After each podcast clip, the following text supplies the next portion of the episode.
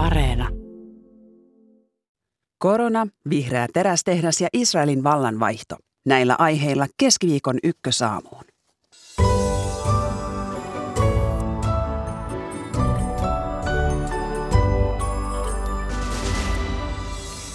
Kiinassa korona alkoi levitä, kun rajoitukset purettiin. Nyt pelätään uuden virusvariantin syntyä. Miten me Suomessa olemme varautuneet, kun rokotteita vanhenee ja ihmiset eivät saa tehosterokotusta, vaikka ehkä haluaisivatkin? Tästä ohjelman aluksi. Inko voi saada vihreää terästä valmistavan norjalaisen tehtaan. Puoli yhdeksältä kysymme, kuinka uskottava hanke on ja minkälainen pelinavaus aivan uudelle vetytaloudelle. Israelissa valtaan palasi pääministeri Benjamin Netanyahu. Minkälainen on nyt Israelin linja, kun valta nojaa äärioikeistoon tästä varttia vaille yhdeksän? Minä olen Marjo Näkki ja tämä on Ykkösaamu. Hyvää huomenta. Yhdysvalloissa leviää jälleen uusi koronavariantti ja virukset jylläävät myös Suomessa. Riskiryhmille ja yli 65-vuotiaille suositellut tehosten rokotteet ovat kuitenkin tehneet huonosti kauppansa. Sellainen olisi tarjolla yli miljoonalle suomalaiselle. Hyvää huomenta zoonoosivirologian professori Olli Vapalahti Helsingin yliopistosta. Hyvää huomenta. Ja tervetuloa asiantuntijalääkäri Mika Muhonen Terveyden ja hyvinvoinnin laitoksesta. Hyvää huomenta. Joulukuussa Kiina höllensi erittäin tiukkoja rajoituksiaan ja korona alkoi levitä siellä. Voiko sanoa, että kulovalkean tavoin Olli Vapalahti, mikä Kiinan tilanne tällä hetkellä on? No emme tietysti ihan kaikkea tietoa saa sieltä, mutta siellä arvioidaan ehkä pari 30 miljoonaa tapausta voi ehkä olla jopa, jopa päivässä ja, ja arvellaan ehkä, että pari 300 miljoonaa ehkä olisi voinut saada tämän infektion. Samoin on esimerkiksi Hongkongin yliopistossa arveltu, että, että tämä piikki olisi ollut jo tuossa ehkä niin kuin puolivälissä joulukuuta Pekingissä, että joka tapauksessa todella kulovalkean tavoin leviää ja tietysti tilanne on – on terveydenhuollon kannalta siellä erittäin ongelmallinen. No entäs muun maailman kannalta? Onko tämä nyt tällainen jättimäinen Petri Male, jossa uusi variantti kehittyy, kun näitä tartuntoja on näin valtaisa määrä? No toisaalta tietysti kun satoja miljoonia infektioita on lyhyen ajan sisällä, niin samalla tämmöisiä mutaatioarpalippuja nostetaan ehkä keskimäärin vähän enemmän ja, ja on, on tärkeää tietysti seurata, mitä siellä tapahtuu. Mutta nythän siellä immuniteetti väestössä ei ole niin hyvä kuin länsimaissa, että siellä pärjää ja itse asiassa on pääosin levinnyt sellaiset viruskannat, joita meillä on ollut jo täällä lännessä, että sen tiedon perusteella, mikä meillä on siltä saatu myöskin, mitä matkailijoita on jo sekvensoitu esimerkiksi Italiassa, niin nämä, nämä tota, viruskannat tällä hetkellä ei ole siellä mitenkään huolestuttavia eikä ole sen näköisiä, että ne muuttaisi epidemian suuntaa täällä länsimaissa. Mutta samalla tietysti on, on todettava, että, että tätä on hyvä seurata muun muassa sitten sekvensoimalla sieltä sopivaa otosta tai taikka esimerkiksi jätevesiä vaikkapa lennolta, jotka tulevat Kiinasta, josta saadaan informaatiota sitten tästä. Ja sekvensointi tarkoittaa siis tutkintaa tai tutkimista? Tavallaan tutkitaan sen viruksen geenejä ja, ja tota, katsotaan, että samalla, että onko siellä jotain erityistä, onko siellä erityisiä variantteja siinä joukossa. No Mika Muhonen, kuinka huolestunut sinä olet Kiinan tilanteesta? No kuten Olli sanoi, niin meillä Suomessa ne variantit, joita Kiinassa on havaittu, on jo. Ja ne, nämä variantit, mitä Suomessa nyt on ja mitä Kiinassa tavattu, niin rokotteet suojaa hyvin vakavaa tautia vastaan myös näillä varianteilla. EU kokoontuu tänään päättämään, aletaanko kiinalaisilta matkailijoilta vaatia koronatestejä tai todistuksia. Oli vapalehtoinen hetki, että tilanne olisi jälleen tiukkenemassa myös täällä meillä Euroopassa. No tässä monet maat on tehneet omia ratkaisujaan, mutta tosiaan sen lisäksi, että niin kuin tällä hetkellä ei näytä, että siellä olisi mitään e-, erityisen ongelmallista varianttia, vaikka tosiaan tilannetta pitääkin seurata. Myöskin se määrä, mitä tällä hetkellä koronaa liikkuu länsimaissa, niin se niin kuin pieni lisä, mitä Kiinasta tulee, ei, ei niin kuin siihen juuri vaikuta. Ja lisäksi tietysti tämmöisten kategoristen yhden maan sulkemisilla ei ole tähänkään mennessä saavutettu resursseihin nähden sitten tota, haluttua vaikutusta. Lisäksi tässä on semmoinen, mikä ehkä nähtiin Etelä-Afrikan kohdalla, että, että tässä tämmöinen insentiivi, eli halu ehkä raportoida uusista varianteista ei ainakaan nouse siitä, että, että tällainen maa, joka niistä raportoi tai raportoisi, sitten pistettäisiin jonkinlaiseen saartoon, että, että tämä niin kuin myöskään vapaan tiedonkulun kannalta ei ole niin kuin optimaalinen asia. Niin, eikö Etelä-Afrikan tapauksessa tainnut olla kyse siitä, että siellä eteläafrikkalaiset tunnistivat tämän uuden omikron, Kyllä, joo. eikä niinkään niitä tapauksia siellä maassa? Joo, se he olivat niin kuin tavallaan se, ö, ö, tota, jotka tästä ensimmäisenä varoittivat ja he, heitä ei tavallaan siitä mitenkään palkittu. No Mika Muhonen, näkisitkö, että EUlta kannattaisi tulla tällaisia koko Eurooppaa koskevia linjauksia nyt tämän Kiinan tai toisaalta Yhdysvaltain tilanteen takia, josta keskustellaan sitten seuraavaksi? No mielestäni muut tahot voivat siihen ottaa kantaa, että rokotuksiin näissä ei ole nyt huolestuttavaa, missä Kiinasta mm. tulee joiden kannalta. Mm. No puhutaan sitten muusta maailmasta. Yhdysvalloissa koronavirus variantti ähm, se, nyt tällä hetkellä lähinnä New Yorkissa leviää. Mi- mitä Olli Vapalahti siitä tilanteesta tiedämme? No e, tässä on tämmöinen nimihirviö tällä e, virusvariantilla, joka leviää kuin XBB1.5. Ja, ja tota, tämä pieni historiikki tähän, tämä on alun perin tämä XBB, tämmöinen Intiassa elokuussa löytynyt virusvariantti, joka kun joku variantti alkaa X, niin se on tapahtunut tämmöinen yhdistelmä, eli, eli rekombinaatio, eli kaksi tässä tapauksessa tämmöistä Omikron BA2-varianttia on muodostanut tämmöisen yhdistelmän sen jälkeen, kun kaksi eri virusta on infektoinut saman solun. Ja tämä on sitten vähän pärjännyt, se väistää immuniteettia, se levisi vähän tuolla, tuolla muun muassa Intiassa ja, ja aiheutti pienen epidemian Singaporessa. Ja meilläkin on sitä havaittu sitten jo tässä – muutamalla prosentilla nyt ennen joulua näissä sekvensoinnissa. Eli se on yksi tämmöistä varianttisopasta, puhutaan yksi niistä varianteista, joka on nyt tässä omikron maailmassa sitten pärjännyt, eli se väistää immuniteettia. Ja nyt tuolla Yhdysvalloissa tähän on tullut yksi uusi mutaatio, joka tekee tästä variantista vähän paremmin tarttua tarttuvan. Se tiedetään siitä, että laboratoriossa se tarttuu paremmin reseptoriinsa, eli soluun siis. Ja toisaalta on havaittu, että tämmöinen viruslinja lisääntyy nopeasti sitten näihin kilpailijakantoihin verrattuna. Ja, ja tota, tämä on nyt lähinnä tämä nopea lisääntyminen todennettu tuolla Yhdysvalloissa, mutta tätä on myös Euroopassa ja se jää tietysti nähtäväksi, että miten tämä toistuu, tämä tilanne sitten Euroopassa. Mutta tämä on yksi sellainen silmällä pidettävä variantti, joka, joka voi lisätä sitten jossain vaiheessa tapauksia tai pientä nousua sitten Euroopassa, mutta mitään tämmöistä täysin poikkeavaa tässä kannassa, jolla se on to, tosiaan omikron-variantti, kuten, kuten tota edeltäjänsäkin. Mm. Minkälaista tautia tämä aiheuttaa?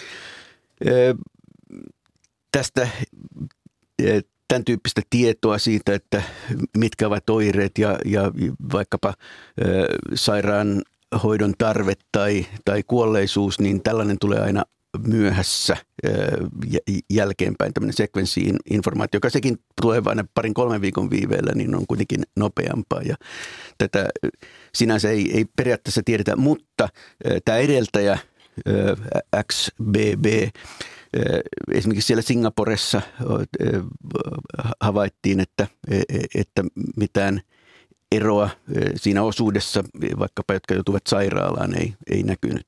Hmm. No miten Mika Muhonen rokotteet sitten tätä nimihirviötä vastaan pelaavat? No kuten Olli sanoi, että me saadaan tietoa vasta taudinkuvasta viiveellä, niin rokotteiden kanssa on sitten vielä pidempi viive, että rokotteiden teho tartuntaa vastaan kat- voidaan katsoa joko laboratoriotutkimuksella, miten rokote synnyttää vasta-aineita alustavan tiedon mukaan nämä rekombinantti X-alkuiset jutut on huo, antaa rokot, nykyiset varianttiräätälöidytkin rokotteet antaa vähemmän vasta-aine tasojen nousua kuin näille, mitä vastaan on kehitetty, nämä rokotteet.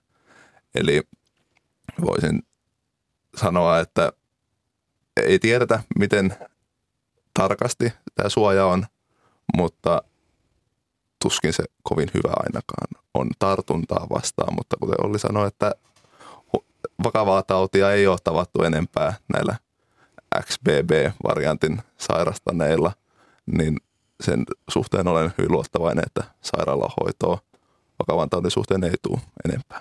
Mutta tämä tarkoittaa myös sitä, että lääketeollisuus on taas uuden ikään kuin rokotekehityksen edessä. Nä, kyllä, että pitää katsoa, miten koronarokotteiden kehitys jatkossa tapahtuu. Onko se kuten influenssarokote, johon WHO aina helmikuussa antaa ohjeistuksen lääkevalmistajille, mitä virustyyppejä rokotteessa pitäisi olla. Ja sitten rokotetta tehdään alkuvuoden aikana ja sitten se tulee syyskuussa käytettäväksi. Ja sitten katsotaan, meneekö ennustus oikein silloin WHOlta alkuvuodesta. Niin, tämä tarkoittaa sitä käytännössä, että koronasta on ikään kuin tullut tällainen tavallinen virus, joka sitten pyörii, jonka kanssa eletään ja sitten rokotteita kehitetään, kehitetään sitten aina tulevan tiedon mukaan. Joo, kyllä influenssaepidemiat meillä on tuttuja ja niissä on tämä vuoden sykli, että nythän tämmöiseen pakkas talviaikaan virukset pärjää hyvin ja, ja niitä kiertää, mutta että tämän koronan suhteen me ei vielä tiedetä, että mikä, minkälaiseksi tämä sykli asettuu, mutta nythän se on ollut ripeämpää kuin influenssalla, että sieltä on niin kuin,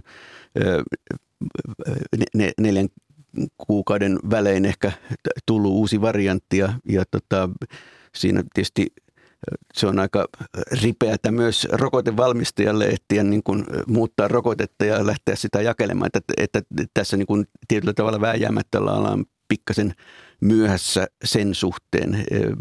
Tota, mutta että, kuten sanottu, pääasiahan on, että, että, että suoja tätä vakavaa tautia vastaan sitten kyllä näyttää pitävän. Ja toisaalta ehkä hyvä uutinen on sekin, että nämä variantit, mitä nyt meillä on tässä täytyy sanoa viime vuonna, siis 22, niin ne, ne on kuitenkin aina ollut tätä omikronia, että ne on vähän ollut tämän edellisen, että tässä niin kuin sen jälkeen kun omikron tuli, ei ole tapahtunut sillä tavalla mullistavaa tässä, tässä minkälaiseksi se virus sitten on tässä muuntunut. Mikä selittää sitä, että koronavirus muuntautuu edelleen noin nopeasti? No e, tämmöiset hengitystievirukset, jotka ei anna pysyvää immuniteettia, niille on tyypillistä, e, että, e, että niissä tapahtuu tämmöistä ajautumista. Ne, ne tota, pikkasen muuntuu ja löytää uuden osan väestöstä, jolla ei ole kunnollista immuniteettia. Tuolta väestössäkin tämä immuniteetti, tämmöinen – ikään kuin steriili-immuniteetti, se laskee pikkuhiljaa. Nämä yhdessä se, se muuntuminen ja sitten se immuniteetin lasku tekee sen, että, että löytyy aina sitten sopiva joukko, jonka, jolla aiheuttaa taudin. Lisäksi tietysti meillä on sitten tämmöiset vähän enemmän pandemistyyppiset tilanteet, jossa sitten tulee kokonaan uusi tämmöinen palanen siihen virukseen jostain vaikkapa eläinkunnasta sitten, niin kuin nyt on influenssan kohdallakin nähty ja viimeksi sitten koronan. Mm. No tehosterokotetta, eli niin sanottua jo neljättä rokotetta, on suositeltu riskiryhmille ja yli 65-vuotiaille. Ne eivät kuitenkaan ole ilmeisesti käyneet kovinkaan paljon kaupaksi, eli, eli yli miljoona suomalaista voisi tämän rokotteen ottaa. Mika Muhonen, mi, miten arvioit, miksi riskiryhmiin kuuluvat ja yli 65-vuotiaat eivät ole olleet niin halukkaita hakemaan näitä tehosteita? Se on hyvä kysymys. Sen verran tarkennan, että juuri näillä kaikilla riskiryhmäläisillä yli 65-vuotiailla ei lasketa enää näitä annoksia, että tähän tavallaan infosrokotustyyppiseen, että annetaan ennen odotettua tautiaaltoa, kuten nyt annettiin loppusyksystä, niin annetaan tehosten rokote riippumatta siitä, lisätehosten rokote riippumatta siitä paljonko aiempia annoksia saatu. Että useimmille tämä syystalvella heidän ottamansa tehosten rokote on ollut viides annos, mutta koska he ovat saaneet neljännen rokoteannoksensa jo viime keväänä tai kesällä. Että, mutta myös monella tämä riskiryhmäläiselle yli 65-vuotiaalle tämä syystalven tehosteannos on ollut neljäs annos. Mitä tulee sitten siihen, että miksi niin moni ei ole hakenut, niin se on, siihen meillä ei ole tietoa, että voi olla, että moni on sairastanut syksyllä ja ajattelee, että ei tarvitse nyt heti sen jälkeen tehostaa. Ja moni on, ja tämä on tarkoitus ollut antaa influenssarokotuksen yhteydessä, että meillä ei ole tietoa, että kuinka moni influenssarokotuksen ottanut on ehkä jättänyt ottamatta koronatehosteensa, jota heille suositellaan. No miksi se olisi syytä ottaa?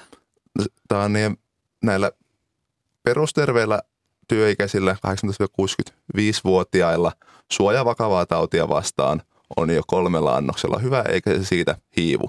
Mutta riskiryhmäläisille yli 65-vuotiailla se vakavan taudin suojakin vähän laskee. Ja sitten sen takia halutaan sitä tehoa vakavaa taudin vastaan nostaa takaisin sinne alkuperäiselle tasolle. Ja sen takia, että lisätehosteita aina tietyin väliajoin heille suositellaan. Mm. No onko heillä tietoa, kuka sen päättää, vai onko se päätös heidän hoitavan lääkärin vastuulla vai heidän itsensä? Siis näille syystalujen tehosta annosryhmäläisille, eli yli 18-vuotiaille riskiryhmäläisiä ja yli 65-vuotiaille kaikille tarjotaan rokotetta. Siellä on tarjottu kuten influenssarokotettakin. Mm. No entäs me sitten vähän nuoremmat, ja jotka emme kuulu riskiryhmään, niin miten sitten meidän kannalta, että mistä sitten halukkaat saavat rokotteet vai täytyykö vain odottaa? Sehän on niin, että lääketieteellisesti perustellusta syystä rokotteita jaetaan. jaetaan niin, ja nythän valtioneuvosto on tehnyt päätöksen lahjoittaa rokotteita yksityisille, jotka voivat lääketieteellisesti, lääkärin lääketieteellisen arvion perusteella tarvittaessa niitä antaa, mutta ne lahjoitukset ja niiden toimenpano on vielä kesken, että aikataulua siihen en pysty sanomaan. Niin, mutta nyt näitä rokotuspisteitä, niitähän nyt suljetaan. Kyllä. Eli kenelle se vastuu sitten lopulta menee? Rokotuspisteitä on edelleen jokaisella hyvinvointialueella. Että hyvinvointialueet varautuivat massarokotuksiin nyt marras-joulukuussa, koska annettiin sekä influenssarokotteita että samalle ryhmälle näitä koronan lisätehosteannoksia. Mutta nyt kun tavalla suurin kysyntä on ohi, niin totta kai kunnat, hyvinvointialueet siirtävät rokottajia sinne muuhun hoitotoimiin, missä on paljon jonoa ja halukkaita rokotuksen ottajia ei ole enää niin paljon, mutta toki näihin ryhmiin kuuluvat henkilöt, tai jos ei ole aloittanut koronarokotteiden ottamista lainkaan, niin totta kai kaikille vielä tarjotaan ja suosittelen kaikille rokotteen ottamaan. Olli Vapalahti, tällä hetkellä pyörii aika paljon muitakin asioita kuin vain korona tällä ikään kuin tautikartastolla. Eli nyt on ennätysmäärä näitä hengitystä ja infektioiden takia annettuja sairauspoissaoloja. Onko meillä nyt todella ollut tätä ikään kuin sairastuttavuus- tai sairastuvuusvajetta? Vai mikä selittää tätä, että nämä virukset, erilaiset influenssat tällä hetkellä no, pyörivät? Voidaan sanoa, että tässä on ollut jonkinlainen rytmihäiriö. Nä, näillä, on, näillä hengitystieepidemioilla on oma semmoinen kulkunsa ja tota, ne aina, ty, ty, monet tyypillisesti juuri näihin aikoihin sitten tulee epidemioita ja nyt näiden koronarajoitus- ja suositusten takia jäi muun muassa yksi influenssaepidemia väliin, yksi influenssa B-viruslinja katosi maailmasta kokonaan, norovirusepidemia jäi väliin ja, ja myöskin pari tämmöistä normaalia RSV-piikkiä siinä niin kuin ehkä meni, jäi välistä. Et, et nyt nämä toki palaavat, mutta pieni, pieni tosiaan tämmöinen vuosikymmenten aikana syntyneen rytmin häiriö tässä on ja, ja ollaan tämän suhteen ehkä pikkuhiljaa palaamassa normaaliin. Ja tällä hetkellä jos katsoo, niin siellä on tosiaan, meillä on erikoissairaanhoidossa enemmän sairaalahoidossa ihmisiä influenssan ja RSVn vuoksi kuin koronan takia. Kiitoksia käynnistä zoonoosivirologian professori Olli Vapalahti Helsingin yliopistosta ja asiantuntijalääkäri Mika Muhonen Terveyden ja hyvinvoinnin laitoksesta. Ja hyvää päivänjatkoa teille molemmille. Kiitos, Kiitos ja uutta vuotta myös. Kiitos.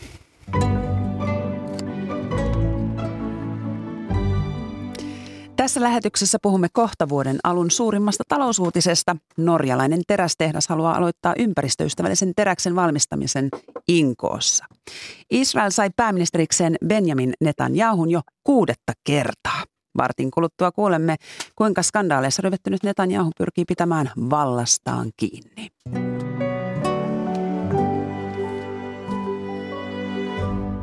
Talouden suuruutinen kuultiin eilen, kun norjalainen Plaster Green Steel ilmoitti valinneensa uuden terästehtaan sijoituspaikaksi Inkoon läntisellä Uudellamaalla.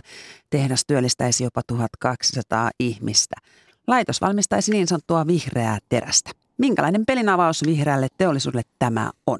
Tervetuloa Ykkösaamuun teknologiateollisuuden palveluksessa pitkään työskennellyt energia- ja ilmastopolitiikan johtava asiantuntija emeritus Martti Kätkä.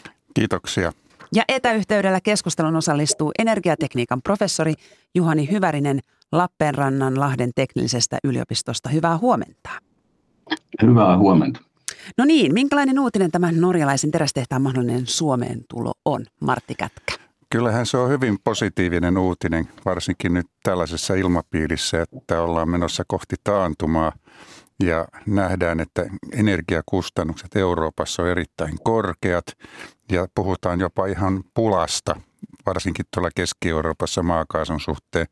Ja, ja äh, sitten muutenkin on tilanne, että Eurooppaan on paljon tuotu dumpattua terästä tuolta Intiasta, Kiinasta, muualtakin kaukoidesta, niin tämä kyllä vahvistaisi aika merkittävällä tavalla koko Euroopan terästeollisuutta.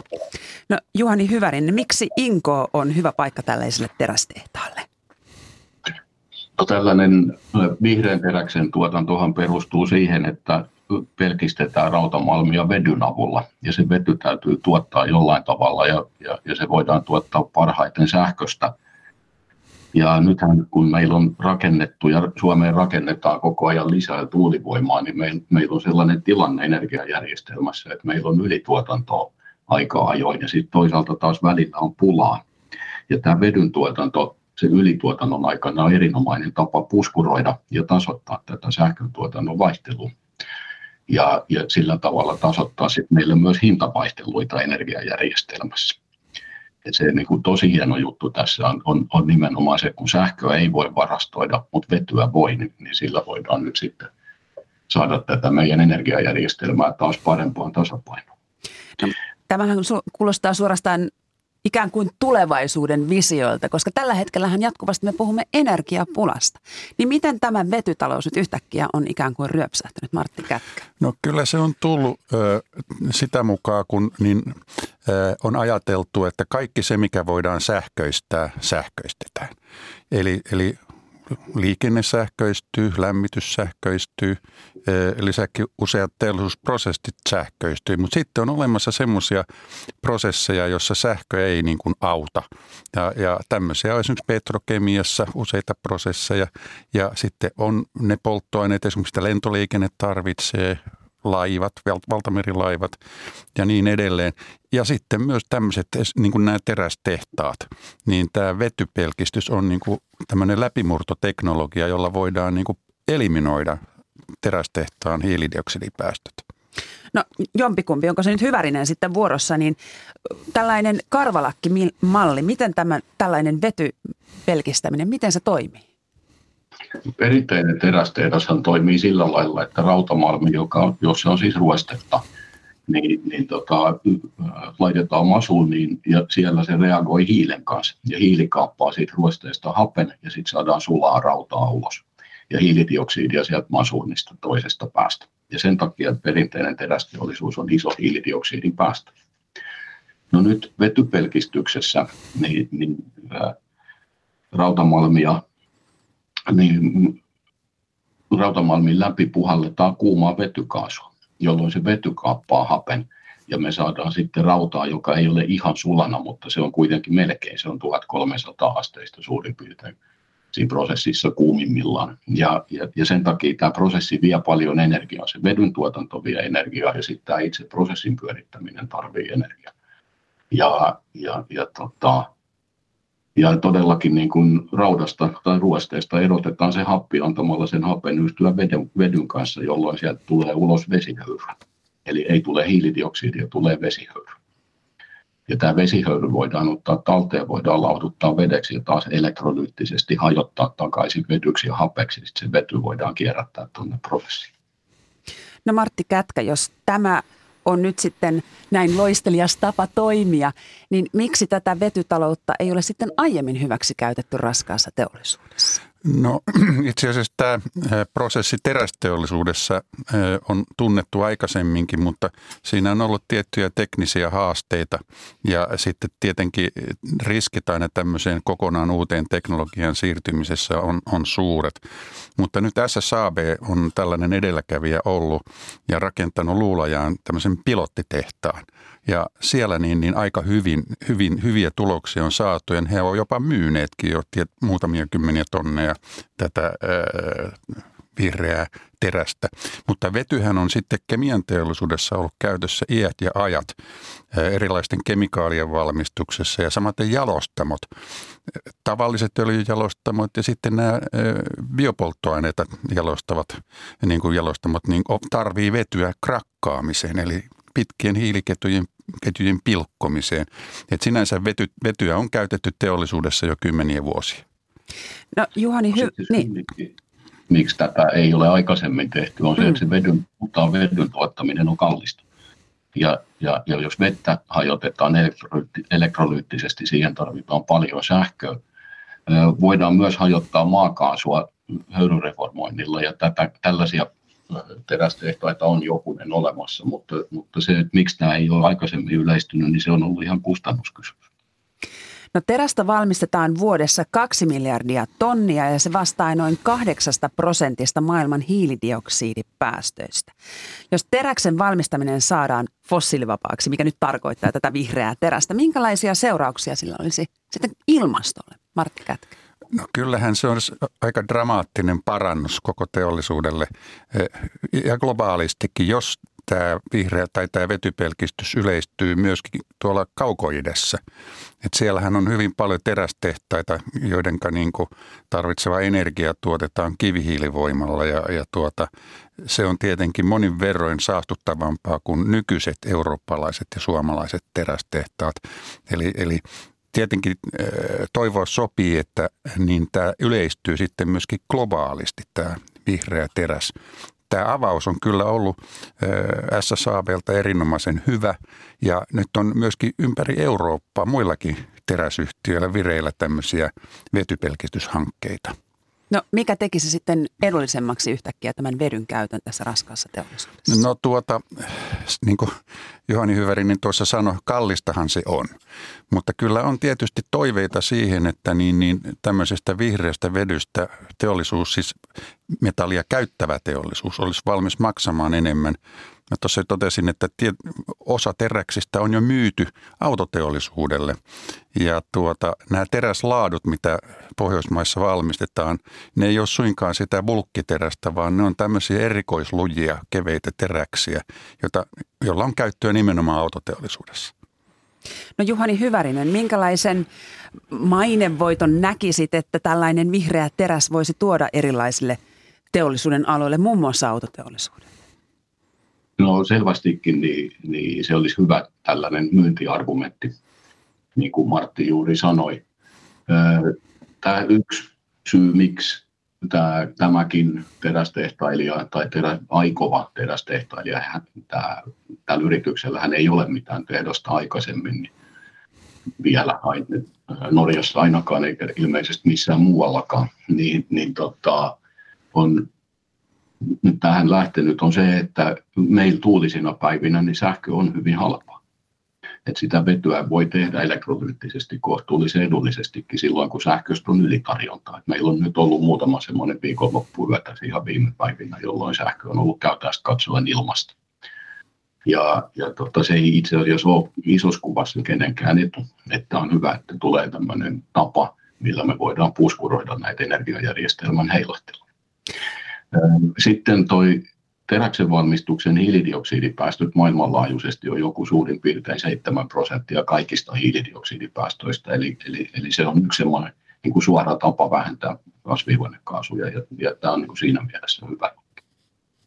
No Martti Kätkä, palataan vielä siihen energiaköyhyyteen, mikä Suomessa, tai tähän pulaan, mitä tässä nyt kuitenkin, varsinkin näin talvikuukausina koetaan. Ja tuossa meilläkin uutisissa oli kuluttaja, joka joutuu valitettavasti odottamaan jopa 5000 euron sähkölaskua tästä, tästä kuusta tai viime kuusta. Niin, niin miten se ta- tuulivoima sieltä sitten saadaan käyttöön? Tai koska meillähän kuinka paljon meillä pitäisi sitten lisärakentaa, jotta me saataisiin tällainen yksittäinen norjalainen tehdas, joka nyt ainakin näillä uusimmilla tiedoilla olisi kaikkein suurin yksittäinen sähkönkuluttaja Suomessa. Miten tämä yhtälö toimii? No tuota, ei se tuulivoima ole se ainoa oikea ratkaisu. Toki hyvin merkittävä, mutta sen lisäksi me kyllä tarvitaan myös ydinvoimaa. Ja, ja, ja me ollaan odotettu kun kuuta nousevaa, että se Olkiluoto kolmonen lopulta saataisiin kaupalliseen käyttöön. Se helpottaisi kyllä Suomessa tätä niin kuin sähkön tarjontatilannetta merkittävästi. Nämä, nämä hintapaineet tulee Keski-Euroopasta, koska siellä tuotetaan vielä aika paljon sähköä maakaasulla. Ja maakaasuhinta on nyt tämän niin Ukrainan tai Venäjän hyökkäyksen takia niin kuin noussut Keski-Euroopassa aivan tolkuttomasti, jolloin sitten se heijastuu Pohjoismaihin myöskin korkeimpina sähkön hintoina. Mutta Suomen kannalta voisi sanoa, että kun me saadaan lisää tarjontaa ihan nyt lähivuosina, paitsi tämä Olkiluoto kolmonen, niin sitten tuulivoimaahan meillä on nyt noin 5000 megawattia ja tästä vuoteen 2030 mennessä niin yli 1000 megawattia vuosittain tulee uutta tuulivoimaa valtakunnan verkkoon. Eli kun tarjontaa lisätään, niin hintapaineet kyllä hellittää. No Juhani Hyvärin, oletko yhtä optimistinen siitä, että Suomella yhtäkkiä olisi tällainen määrä energiaa? Yhtäkkiä ei varmaan ole, mutta kyllä se vuosien mittaan tämä tilanne tästä, tästä niin kuin kehittyy tuolla, tuohon tyyliin kuin mitä Martti kuvaili, että, että tuulivoimahan rakennetaan nyt vilkkaasti lisää ja se tulee lisäämään sekä niitä päiviä, jolloin sähköstä on pulaa, kun on tyyntä, että sitten niitä aikoja, jolloin on ylitarjontaa ja sen takia sitten tämä puskuroiminen vedyn, vedyn kautta on hyvä idea. Hmm. Toi teräs, teräksen valmistusprosessi itsessään on jatkuva prosessi ja sitä ei voi ajaa ylös alas, ylös alas niin kuin sään mukaan, vaan, vaan tota, se täytyy pitää niin kuin suht tasaisesti käynnissä.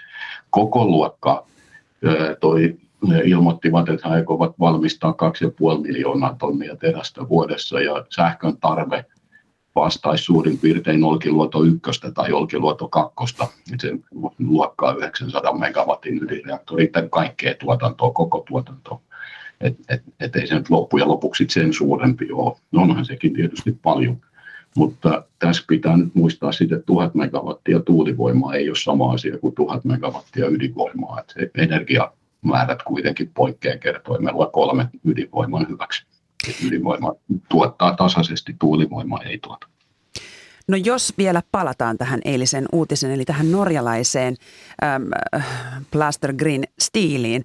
Tästä ilmaantui jo melkoinen määrä epäileviä tuomaksiakin eilen. Kumpaan ryhmään te kuulutte? Kuinka uskottavana te tätä ä, toimijaa pidätte ja kuinka todennäköisenä sitä, että Inkoossa valmistettaisiin vihreää terästä vuoden 2026 loppuun mennessä? Juhani Hyvärinen, aloita sinä. No, me olen teknooptimisti ja sen takia toiveikas, että kyllä tämä voi toteutua, mutta, mutta totta, toisaalta sitten sen verran ymmärrän teollisuusprosessien päälle, että toi ei ole mikään helppo prosessi pystyttää. Ja sen takia niin epäilen, että tuo aikataulu ainakin on ylioptimistinen. Ja, ja tota, Inkohan sinänsä olisi hyvä paikka, sinne on helppo tuoda raaka-aineet, sieltä on helppo viedä valmiit tuotteet, sinne on hyvät sähkösiirtoyhteydet jo ennestään sen voimalaitoksen takia, joka siellä oli aikanaan, että et, et tässä on niin kuin ihan hyvä alku, tuon teknologia voi lisensioida todennäköisesti, mutta, mutta tota, siitä huolimatta niin yleensä tämmöisissä teollisissa hankkeissa on omat haasteensa ja, ja et se ei ole ihan pelkkää paratimarssia sen toteuttaminen. Martti Kättä. No joo, kyllähän se näin on. Näihin sisältyy isoja riskejä, mutta toisaalta niin kuin tälläkin Blaster Green Steelillä, niin sillähän on taustavoimana tällainen teollisuusjätti kuin Cargill. Ja sillä on kyllä muskelia tällaisen tehtaan rakentamiseen, että jos vaan niin kuin kaikki lupamenettelyt menee niin kuin sujuvasti ja sitten tämä pääomahuolto saadaan kuntoon, niin kyllä mä oon myöskin optimisti, että sinne se tulee se terästehdas. Kiitoksia keskustelusta. Energia- ja ilmastopolitiikan johtava asiantuntija emeritus Martti Kätkä ja energiatekniikan professori Juhani Hyvärinen ja hyvää päivänjatkoa.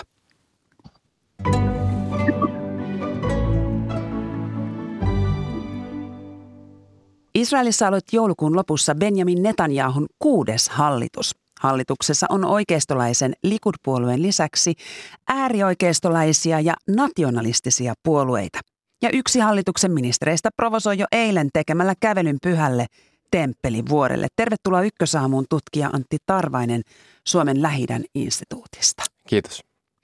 No niin, aloitetaanko tästä ihan aamun uutisesta? YK on turvallisuusneuvosto on kutsuttu koolle tämän Temppelivuori vierailun takia. Eli Netanyahun hallituksen kansallisen turvallisuuden ministeri vieraili Jerusalemissa – poliisi saattuessa Temppelivuorella vastustuksesta huolimatta. Tilanne kärjistyy. Tilanne kärjistyy. Äh, juu, tämä edustaa tämä Ben Gvir, tämä kansallisen turvallisuuden ministeri, tällaista äärioikeistolaista ideologiaa, jonka mukaan tällä Al-Aqsan alueella, missä on tämä siis muslimien kolmanneksi pyhin paikka, niin sinne on ra, ää, sinne pitäisi rakentaa, aloittaa rakentaminen, ää, temppelin rakentaminen ottaa sieltä tilaa ää, Israelin juutalaisille. Ja tämä tietenkin herättää nyt paljon ää, vastustusta siitä, johtuen siitä, että Al-Aqsa, provokaatiot siellä on perinteisesti ollut se paikka, minkä myötä tilanne kärjistyy. Eli toinen intifada, ää, käynnistyi, kun edellinen tai silloinen Likud-pääministeri kävi siellä vierailulla ja nyt kansainvälisesti pelätään tätä reaktiota, että mihin tämän kaltaiset provokaatioretket johtaa. No mitä YK on turvallisuusneuvosto voi nyt tässä vaiheessa tehdä?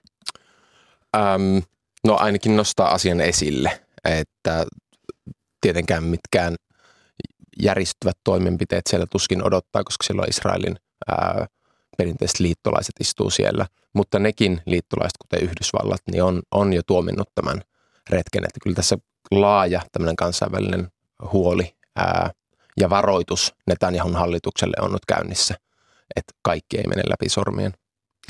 Onko kyse sitten tällaisen yksittäisen ministerin mm, provokaatiosta vai voiko tässä ajatella, että kyse on myös Benjamin Netanyahun hallituksen toimista? Kyse on ehdottomasti siitä uudesta koalitiosta, jonka Netanyahu on koonnut ympärille. Että Netanyahu, joka perinteisesti edustaa Israelissa, on edustanut hallituksissa ja johtanut tämmöistä niin kuin oikeistolaista linjaa, niin nyt hänen rinnallaan on huomattavasti enemmän oikealla ja siellä uskonnollisessa oikeistossa olevia puolueita.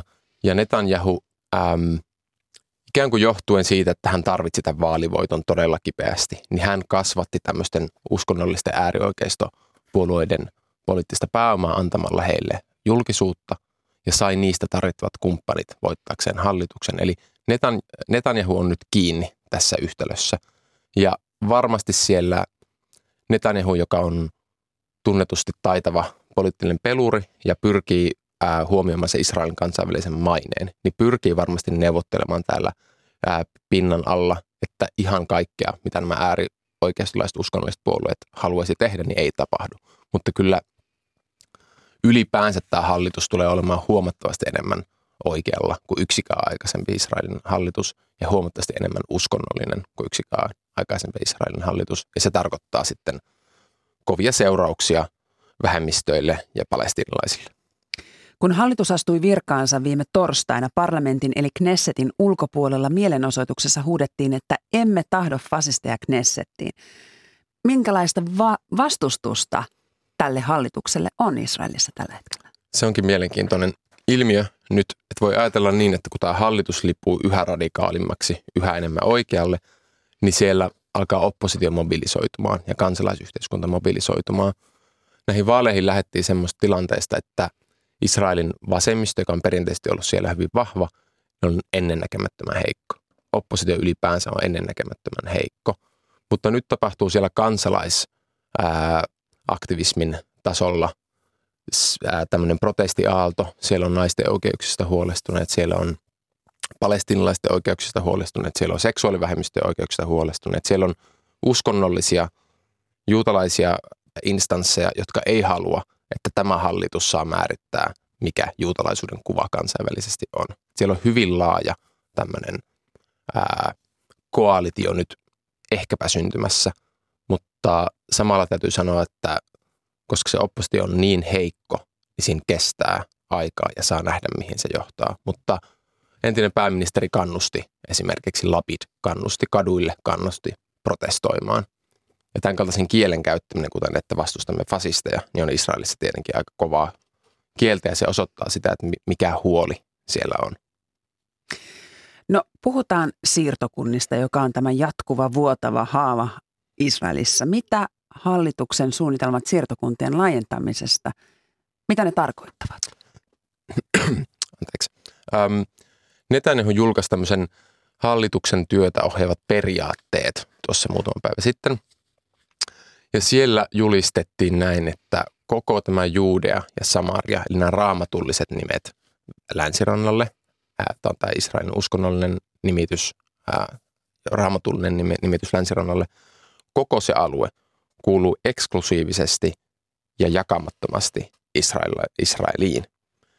Ää, eli kun aikaisemmin se siirtokuntaliike on edennyt sillain, ää, ehkä semmoisen hitaan vallottamisen kautta, niin nyt tämmöinen julistus avaa tien sille, että meillä on, annetaan vihreä valo koko tämän alueen haltuunottoa.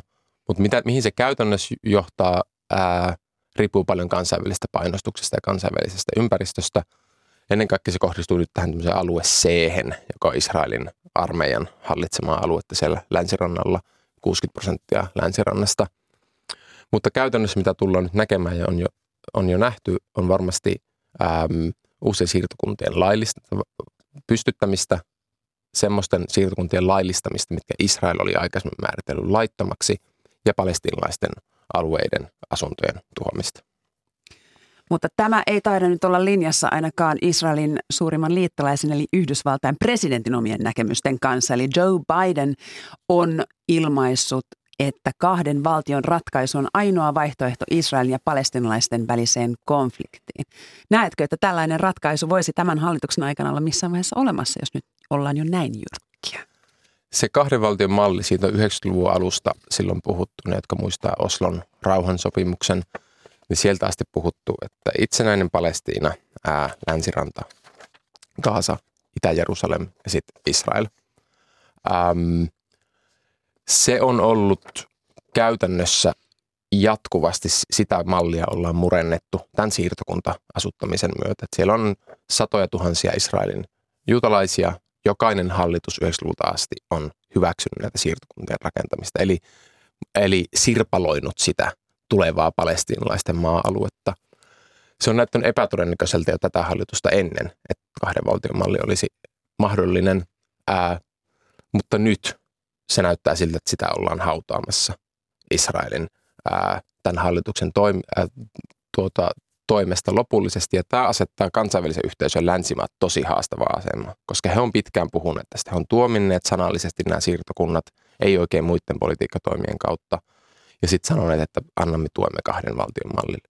Mutta nyt jos annetaan vihreää valoa tämän koko länsirannan valloittamiseen, niin kansainvälinen yhteisö joutuu miettimään tarkkaan, että mikä on se mahdollinen rauhan tulevaisuus. YK yleiskokous päätti loppuvuodesta kysyä kansainvälisen tuomioistuimen näkemystä Israelin miehityksen oikeudellisista seurauksista. Minkälaista linjausta sieltä sitten odotetaan ja mikä merkitys sillä voisi olla? Joo, se oli vuoden viimeisenä päivänä tosiaan tämmöinen äänestys siitä, että tulisiko YK on tämmöisen korkeamman oikeudellisen elimen tutkia, että mitä tarkoittaa oikeudellisesti tämä Israelin jatkuva pitkä miehitys länsirannalla. Ja nämä poliittiset ää, epätasa-arvot Israelin palestiinalaisten kansalaisten ja Israelin ää, juutalaisten kansalaisten välillä. Ja tässä on tätä aloitetta on nyt tukenut kymmenen Israelin suurinta kansalaisjärjestöä. Eli silloin niin Israelin kansalaisyhteiskunnassa vahva tuki. Se voisi johtaa siihen, että tämä miehitys ja tämä Israel-Palestinan todellisuus määriteltäisiin oikeudellisesti apartheid-järjestelmäksi. Ja tämä on luonnollisesti semmoinen ähm, äh, kehityskaari, jota Israel vastustaa tosi voimakkaasti. Apartheid, tätä nimitystä on käyttänyt Amnesty ja Human Rights Watch ja muutamat israelilaiset kansalaisjärjestöt esimerkiksi. Ähm, mutta nyt tässä äänestyksessä hän kävi niin, että Israelin perinteiset liittolaiset joko tuki Israelin kantaa tai jättäytyi, otta, ei ottanut kantaa. Suomi mukaan lukien ei tukenut tätä oikeudellisen tutkinnan aloittamista, ähm, mutta maailman maiden enemmistö tuki sitä. Eli tämä nyt etenee tämä tutkinta ja sitten näemme, mit, mit, mitä se tarkoittaa. Kiinnostava tilanne, jos Yhdysvallat on vähän niin kuin vetäytymässä. Toisaalta YK on ottamassa tähän kantaa, kansainvälinen tuomioistuin. Onko Israel ikään kuin ottanut itsensä pois ikään kuin hyvien ihmisten tai hyvien kansojen joukosta, koska se ei halunnut ottaa myöskään kantaa tai aseellista apua antaa Ukrainalle tässä asiassa. Eli onko Israel nyt ajamassa itseään kokonaan vastapuolelle, jos ajatellaan tätä länsima- länsimaailmaa? Siis äm, selkeästi on niin, että Israel ja länsimaat on jakaneet tosi pitkän liittolaissuhteen. Ja en tämänhetkiset ää, julkilausumat ää, EUn johtajien Yhdysvaltain toimesta, vaikka siellä perinteisesti tuomitaan nämä tämmöiset provokaatiot, niin yhä tuetaan sitä hallitusta. Eli, eli tämä Israelin ja lännen liittolaisuus ää, ei ole ainakaan vielä rapisemassa, mutta totta kai siellä Ukrainan sota johtaa, nostaa tätä kysymystä esiin, että kummalla puolella Israel onkaan. Sehän heillä on Venäjä suhde haastava – Ähm, joten johtuen nyt tästä siitä, että Israel lipuu yhä enemmän oikealle, niin on mahdollisuus siinä, että tämä länsimainen tuki alkaa repeilemään myös. Mutta se semmoisia kovia politiikkatoimia länsimaiden suun taholta kohti Israelia ei, ei ole vielä näkymässä. No mikä on sitten se viimeinen oljenkorsi, joka sen kamelin selän saattaa sitten katkaista? No, Ähm, jos nyt etenee tämä hallituksen toiminta niin, niin kuin pahimmat skenaariot on, Netanyahu tosiaan on reaalipoliitikko. Mä, en, mä usko, että hän ei halua niitä kaikkia pahimpia skenaarioita tapahtuvaksi, mutta jos siellä yhtä aikaa aletaan purkamaan seksuaalivähemmistöjen oikeuksia, naisten oikeuksia, siirtokuntahanke etenee, poliisien otteet mi, mi, ää, palestiinalaisia ylipäänsä mielenosoittajia kohtaan kovenee kovasti ja ylipäänsä niin kuin autoritääristyminen kehittyy kyllähän se johtaa vastareaktioihin. Ja kyllä on selkeää, että esimerkiksi Biden haluaa pitää kiinni siitä, että se kahden valtion malli teoreettisesti yhä on mahdollinen. Eli ehkäpä näihin vanhoihin liittolaissuhteisiin Yhdysvaltain Euroopan kanssa nojaten, niin on mahdollista, että Netanyahu painaa jarrua. Kiitoksia käynnistä tutkija Antti Tarvainen Suomen lähi instituutista. Kiitos. Ykkösaamua valmistelivat kanssani Mikko Haapanen ja Maria Skara, joka myös tuotti lähetyksen äänitarkkailija oli Pasi Ilkka. Yle Radio yhden kuuluttaja Olli Kari, hyvää huomenta. Hyvää huomenta. Minkälaisia vinkkejä antaisit radion kuulijoille tälle päivälle? Ää, oikeuspsykologi Julia Korkman kertoo muistinvaraisesta todistamisesta oikeusprosessissa puolen päivän jälkeen Kalle Haataisen vieraana. Loppiaisviikolla on tutustuttu Tähtitaivaan salaisuuksiin. Tähtisarjaohjelmassa Emil Johanssonin vieraana on tähtivalokuvaaja Samuli Vuorinen heti muistojen Boulevardin perään. Ja Ismo Leikola leikkii ainakin kahdella kielellä. Koomikko Ismo Leikola on Aristoteleen kantapään vieraana kello 14.30. Sekä informatiivista että viihdyttävää. Kyllä, kyllä.